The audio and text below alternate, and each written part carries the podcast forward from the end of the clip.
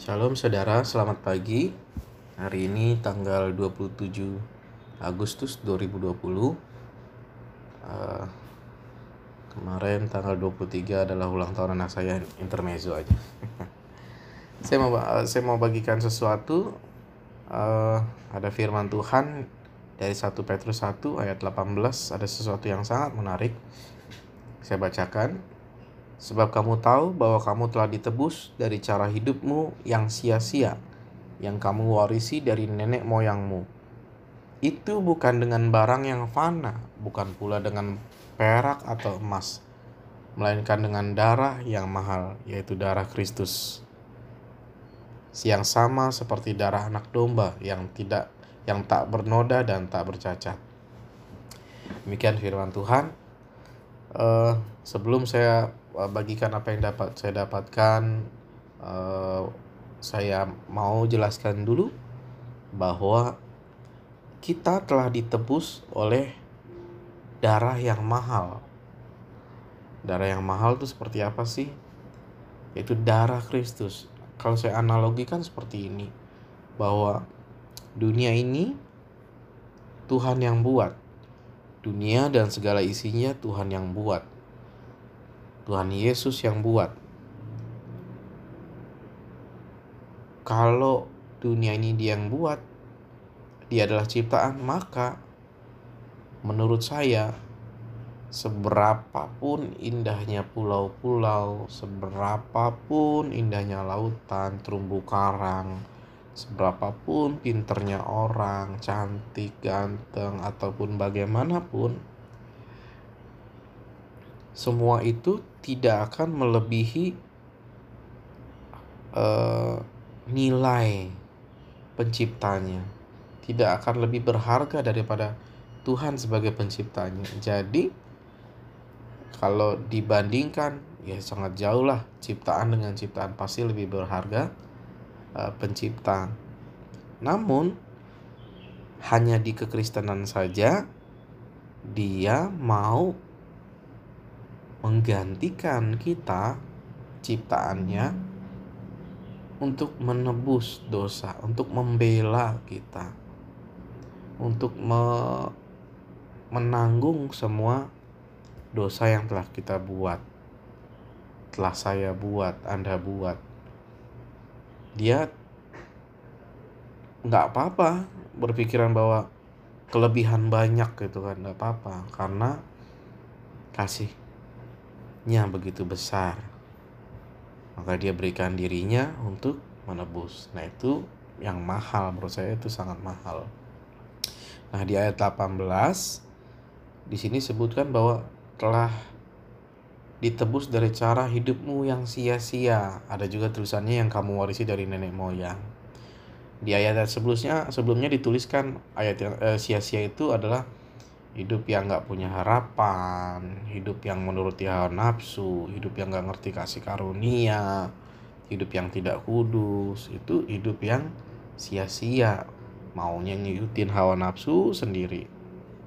Nah, mungkin e, Bapak Ibu saudara sekalian bisa membacanya di ayat 13 nanti kita bisa mengerti lebih dalam lagi. Tapi ada beberapa yang uh, saya mau bagikannya adalah mengenai uh, ayat 13 disebutkan siapkanlah akal budimu gitu ya.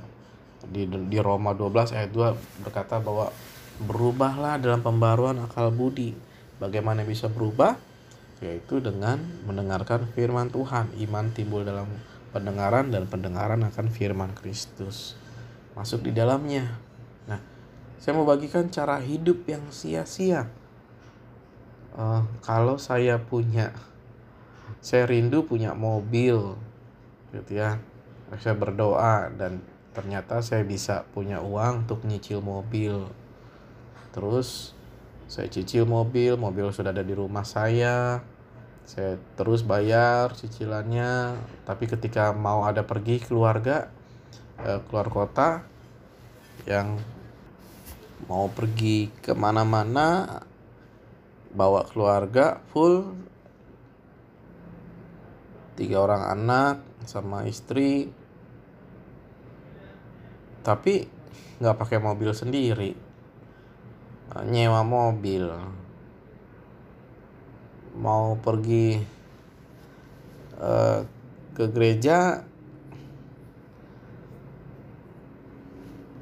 nyewa mobil juga. Ini kan kayak hidup yang nggak punya mobil gitu ya buat apa gitu kan beli mobil gitu kan.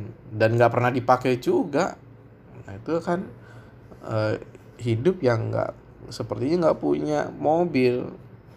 Nah saya mau bagikan adalah kita tuh kan rindu punya pasangan rindu punya bisa sekolah atau rindu punya anak. Dan saya sudah punya anak punya istri gitu kan saya nggak mau hidup sia-sia dengan cara hidup yang sepertinya saya nggak punya anak semua istri seperti apa sih yang kayak gitu? Ya gitu.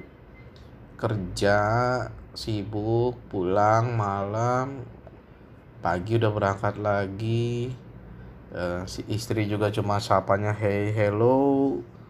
Anak-anak juga cuma hey hello gitu doang. Terus uh, uh, sibuk di HP juga. Itu kan kayak orang-orang yang nggak punya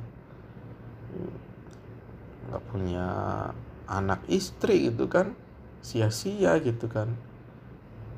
Bayangin ada teman saya yang udah belasan tahun menikah sampai saat ini belum punya anak.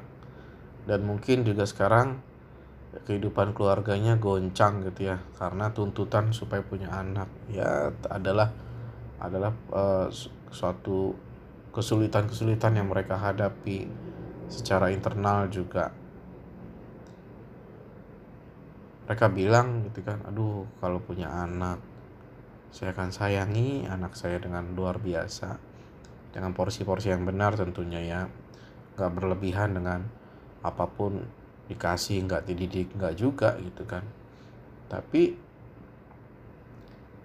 kita kita yang punya anak gitu kan hidup seperti nggak punya anak. E, ngomel kelebihan cerewet kelebihan marah kelebihan mukul kelebihan. Kalau mukul gitu ya. Terus habis itu nggak punya waktu juga untuk memberikan kasih sayang pendidikan pada anak. Buat apa hidup seperti itu? Itu kan hidup yang sia-sia.